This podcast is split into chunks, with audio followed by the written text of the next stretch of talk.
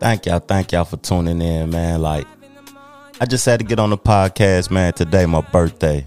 You know what I'm saying? I still had to give y'all some content. Y'all know just who I am or whatever, but it been some things that been very interesting lately, though. Very interesting. And it's like, uh, last podcast, I talked about laws. I talked about hip-hop. And uh, I shouted out an artist that dropped her album, Naya G. Salute Naya G on her new album, Forever twenty-one. It's dope. Go stream that. But uh, on this pod, I wanted to name it Disassociation, because sometimes you got to remove yourself from people's life. You know what I mean? To, to continue on having peace in your life. You feel me? And uh, it's an artist that I'm highlighting named Tim's. And this the record, Free Mind. Let's get on into it.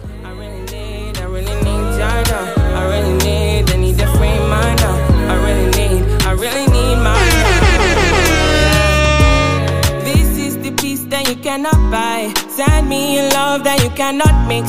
One is the joy that you cannot waste, and the other one price that you cannot fix. This is the peace that you cannot buy, finding a way where you cannot see. Man with this system you cannot break. I need to find relief, but behind my mind it runs. All these thoughts are trouble me. I need to give up my babe. I need to be on my feet. Hey, to have a free mind, you got to not associate with some individuals. That's just real spill, though. But without further ado, let's get on into the podcast. Let's do it. Tennessee Stand Up. Yeah. Yeah. Hey. You feel me? The realest alive, nigga. You know. I had your Drake clear nights, cause we on top of the world. Taking first class flights, cause we on top of the world. You can draw whatever, baby, we on top of the world. We on top of the world, we on top of the world. Yeah. I'm on top of my game, stay on top of my change, and when I hit you from... Hey, if y'all enjoy the Jackson Boys podcast, we'll be back next Friday. If y'all enjoy the Two Brothers podcast, we'll be live next Saturday, man. We appreciate everybody's support. We appreciate everybody that tune in. But let's get on into the Cabernet conversation, man. I don't have nothing special in my glass. I'm just drinking apple juice and water right now because I'm already full of the Cabernet. But it's some things been going on, like, in the hip-hop community. You know, I love hip-hop. I love the culture or whatever. But uh, some things been going on, like, should lyrics be used in the court of law?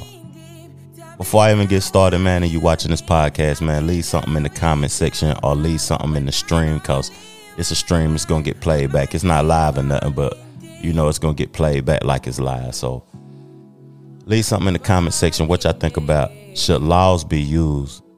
I mean, should uh, lyrics be used in the court of law? Okay, so when you go to court, they say anything that you say can be used against you in the court of law. Anything you say, they give you a heads up. But some people hard-headed. They don't want to be obedient to that. They don't want to be obedient to nothing. And a lot of these rappers, like, we be thinking they street dudes or they gangsters or whatever. But nowadays, these artists, they talking about that they demons and gremlins and demonic, you know what I mean, creatures and devils and all type of shit. So why you don't believe them? When they say who they are, why you don't believe them? So let's get on into what Meek and Hov been trying to do and what they've been saying that they trying to do and how the news portray it. Let's go. Lawmakers aiming to stop prosecutors from using rap lyrics against artists. State Senators Brad Hoylman and Jamal Bailey introduced their so-called rap music on trial legislation yesterday, saying that art is not a blueprint of criminal plans. All right, this comes after violent lyrics from several rap artists have been admitted as criminal evidence in trial. Senator Hoylman joins us now. Senator, thanks for being with us. Thanks for having me. All right, so it's an interesting problem. I think a lot of people hearing this probably say, huh, but yeah. I never really heard of this being a thing, but it is an issue in the criminal justice system nationwide. Walk us through the problem we're trying to solve with this legislation. Sure. Well, across the country, we're seeing a disturbing trend of prosecutors introducing an artist's work product as evidence against them uh, in a criminal trial. So basically prosecutors are telling the judge and the jury, you should take this music, these words to the music, literally. No one ever thought that uh, Johnny Cash was going to shoot a man in, in Reno just to watch him die, or Bob Marley shot a sheriff but spared a deputy. But that's exactly what prosecutors are trying to convince juries about across this country. So can you give us some examples in which some rappers' lyrics have been used in trials?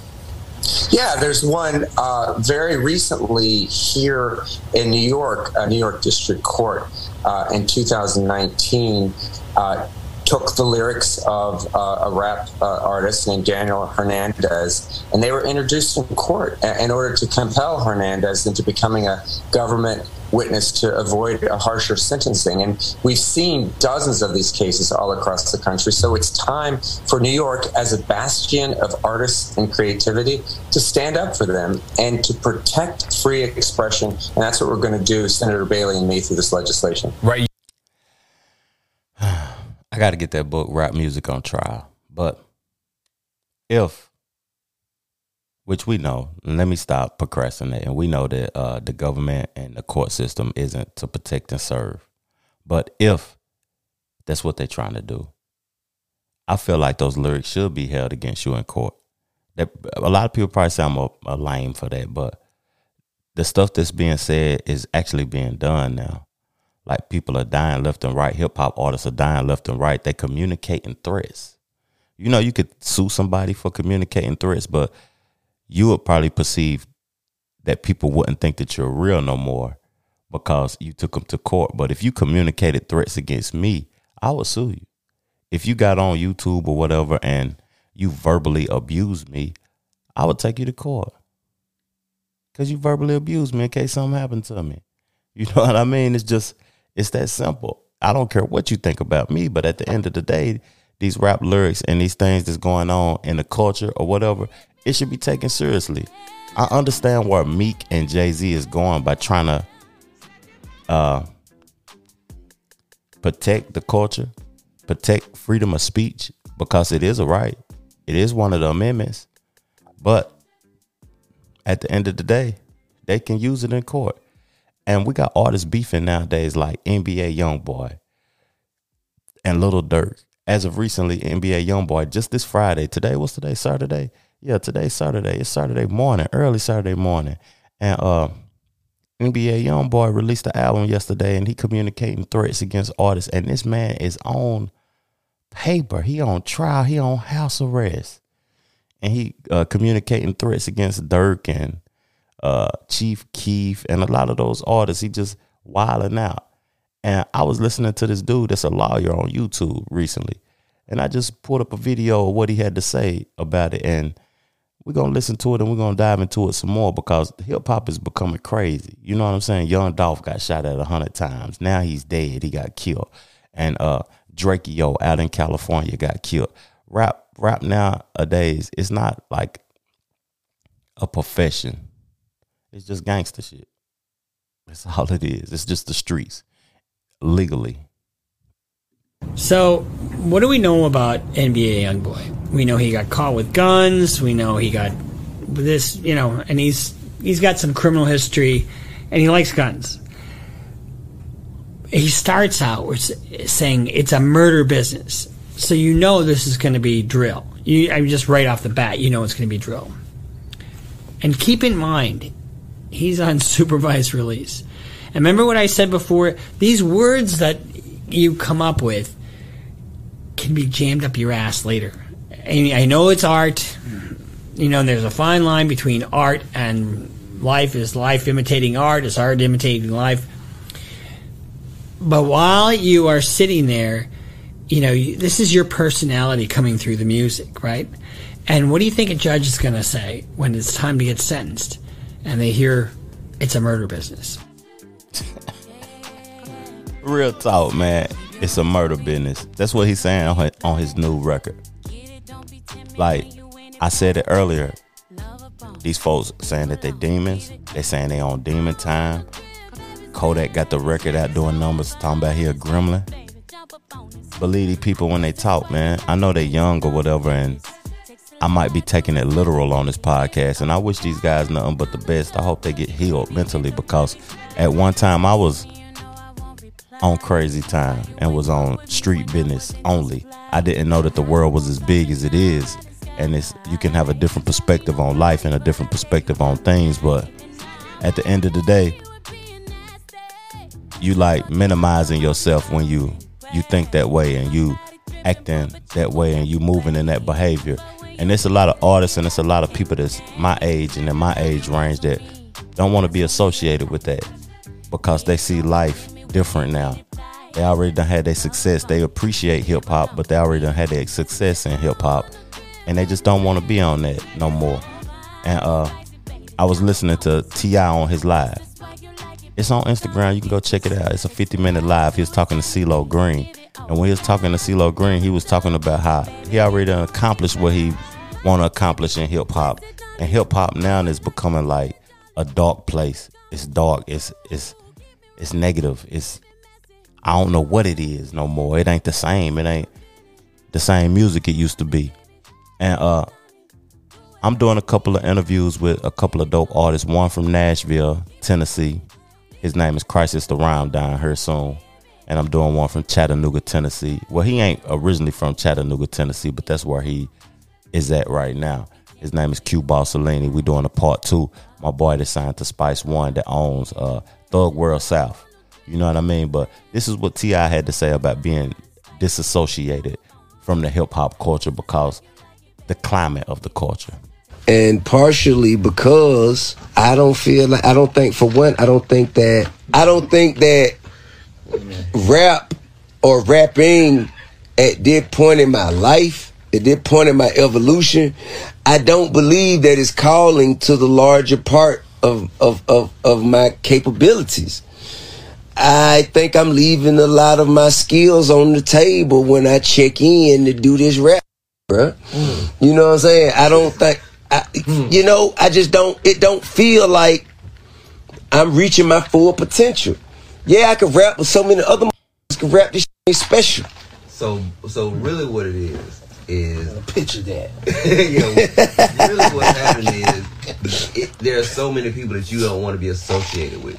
Yeah, another thing is I want to be disassociated from like, like just think about it. When a motherfucker say he a rapper, just think about what you think about. I'm done. Think about when a motherfucker say yeah, yeah, yeah, yeah, uh, I, I, I gotta. Let's say if your daughter come in and say, yeah, I got a new boyfriend, he a rapper. Just think about what you think about, bro. That's real talk. What do you think about when you think about a rapper? And not just in the black community, us as black people, what we think about. You know what I'm saying? Because we could think that it's a person that's trying to make a way out. But at the end of the day, he make his way out and he get killed on the way out, or he go to jail or go to prison on the way out. But what does the white community, what does other races and other cultures think about when they think about uh, hip-hop and they think about uh, rappers? What is a rapper? That's just a different word for a nigga. And I done said that multiple times on these podcasts. But we're going to get off of this topic, though, disassociation, because it's heavy. You know what I'm saying? Hov and Meek, they trying to uh, make it to where rap lyrics won't be used in a court of law. N B A Youngboy, these young rappers, they on demon time, and they uh don't really give a damn. It's murder music. It's murder business. And the man is on probation, still talking reckless on records. For real. And then T I, he's at a point in life where he just want to disassociate himself with the things that's going on in the culture and in the in the community or whatever in the rap business. And then I almost forgot that the Beijing Olympics was coming in February. The Beijing Olympics is coming. And uh, look at how black people being treated in the Beijing Olympics when they get off the bus, get ready to go compete for the U S A. Nigger! Nigger! Nigger! Nigger! Nigger! Nigga, nigga, nigga, nigga, get out of China, nigga! 别他妈笑了, nigga! Fuck you! Why, at the end of the day, us as black people all hate it so much? Like, What do we do? For real though, man. What do we do to be hated so much? Like, anywhere we go, in any country, the African American people who don't even know where they originally are from are the most hated people on the planet. How them nigg- how they even know our language? They speaking all like, nigga, nigga, nigga. Come on, man. It's, it's just it's just ridiculous, man. The promotion of hate and the promotion of separation, the promotion of negativity, it's, it's, it don't reach to the masses, and it's bad, man. But, uh, you know what I mean? I'm going to get off of that heavy topic, too. And I'm going to go on into another heavy topic. I got a couple of more topics, and uh, I'm going to get on up out of here, man. I appreciate everybody that watched the Cabernet Conversation. Make sure you subscribe to the channel, share the show, and uh, leave something in the comment section. And if you want to donate to the show so we can, so I can continue to make this dope content, just hit up Cash App, Wavy Neutron, man, and drop me something off in there, man, so I can continue to be great and continue to give y'all the dope content, man. Thank you so much, though. But I'm going to get into something else, like um, something that was trending today. Mitch McConnell, voter rights, being black, being a black person in this country, and how we're viewed. Are we viewed as equal? Why aren't we viewed as equal? Is it power? Is it financial? Is it uh, that the Caucasian individual will die before they give up their power? I'm not racist. I love everyone. I view everyone as one. But uh, Mitch McConnell said something that caught my attention today, and I think it should have caught everybody's attention. And uh, I'm going to play it, and I want y'all to tell me what y'all think about it. And did y'all hear what he said? A lot of people ain't into politics. I'm not really into politics, but when something this blatant come across uh, my timeline, I check it out, and I'll be very interested in it. Let's go. What's your message for voters of color who are concerned that without the John Lewis Voting Rights Act, they're not going to be able to vote in the midterm? Well, the concern is misplaced, because if you look at the statistics, African-American voters are voting in just as high a percentage as Americans. A recent survey, uh, ninety-four percent of Americans thought it was easy to vote. Uh, this is not a problem. If you look at the statistics, African-American voters are voting at a, a good percentage just as Americans. So we're not Americans. It's still the separation there. Like, I never been nowhere else but America, man. I'm an American. Why you don't view me as that? Because of the complexion of my skin at the end of the day. And you are in power. You are in a high ranking position, but you view me as less than. Why are, why do you have that power? Is that the reason you have that power? Because you view the ops. We are the opposition. We the ops. They view us as less than. Mm. That's some bullshit, man. And we keep voting these people in. And like I said on the last podcast, we shouldn't be voting, period. Why are we even voting for any of these people, man, that see us as the ops? These folks are ops. It ain't no one better, and I'm a vote. If it's evil and any aspect of these individuals, I'm not voting, period. I don't give a shit about none of them. And this is the first time I cursed on this podcast, and I apologize, but at the end of the day, it is what it is. I just got passionate about something, though. But I hope I ain't dried up all the vaginas that be watching the podcast. You know what I'm saying? And uh, I'm going to end it off with something about relationships and uh, females. And I want to give some game to some females, so they won't be wasting too much more time with their life, because today is my birthday. And as I age, I was one of those guys at one point in time in my life that women was highly attracted to, because I had a lot of finances. I used to drive the fancy cars. I used to have the teeth in my mouth, the chains on my neck, the rings, and the bankroll in my pocket, smoking the bubble cushy. And they was attracted to that. But I was listening to a live today, and uh, Doctor Umar was talking. And he was talking about women and women wasting their time. And we're going to dive into it a little bit more after I, I, I play the video. But it really touched home with me because, like, women be beautiful. And black don't crack, though. Don't don't let me get it twisted. Black don't crack. But women be beautiful in their early ages in their life. And they be wasting their time with somebody who really don't give a shit about them. And then when they get older, they wonder why the person who they should have been interested in is not interested in them no more. Let's go.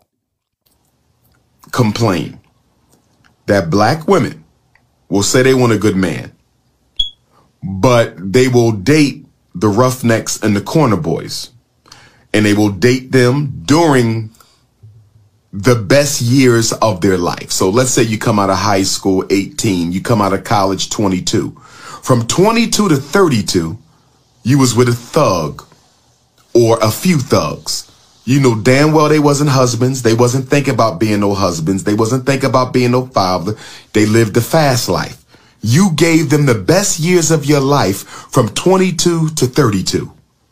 And then when you get thirty-five, you now looking for a mature, respectable, responsible, well-educated, economically comfortable black man to hold you down. But you didn't gave all your best years to the street boys. And wait, let me finish, let me finish. And then when you get to be thirty-five, when the brothers you want ain't checking you no more, you get mad and say black men ain't serious and black men don't want to commit to black women. And some brothers are saying, it's not that we not serious. It ain't that we don't want to commit to black women, but how you going to give all your good years to the corner boys and then come get you a strong black man later and get mad that we not jumping at you? If that ain't real spill, man, like y'all better be attracted to the dude that's struggling right now, but he trying to be educated. Not trying to be. He's educated. And he's trying to better himself. And he working hard. And he going to school. And he doing multiple things. And he's continuously learning. Be attracted to the reader. Why the hell y'all attracted to the dope? I don't even know why y'all was attracted to me. Or attracted to that type of individual. Why are women attracted to people who don't want them? Them niggas don't even be wanting you. They just want to poke. They just want to poke something. They don't want to be with you. They don't want to build with you. But you turn down a nigga who want to build with you. I'm out, man. And we're going to ride out to this Her featuring Lil Baby. Got this shit about the mud. Still running like I'm trying to get my weight up. When it gave too many chances to you niggas, I can't let nobody play us. Yeah, I got in my bag when I looked up and seen nothing but a bunch of haters. No matter how much money we went through, we never let the paper change us. Hey, peace, love, and abundance, man. Make sure you go get you some money. Jill. Tennessee, stand up. Jill. Yeah. Hey. You feel me? The realest alive, nigga. You know. Uh. I had your Drake clear nights, cause we on top of the world. Taking first class flights, cause we on top of the world. You can draw whatever, baby, we on top of the world. We on top of the world, we on top of the world. Yeah. I'm on top of my game. Hello, this is the Trevor Jackson podcast, sponsored by Anchor App.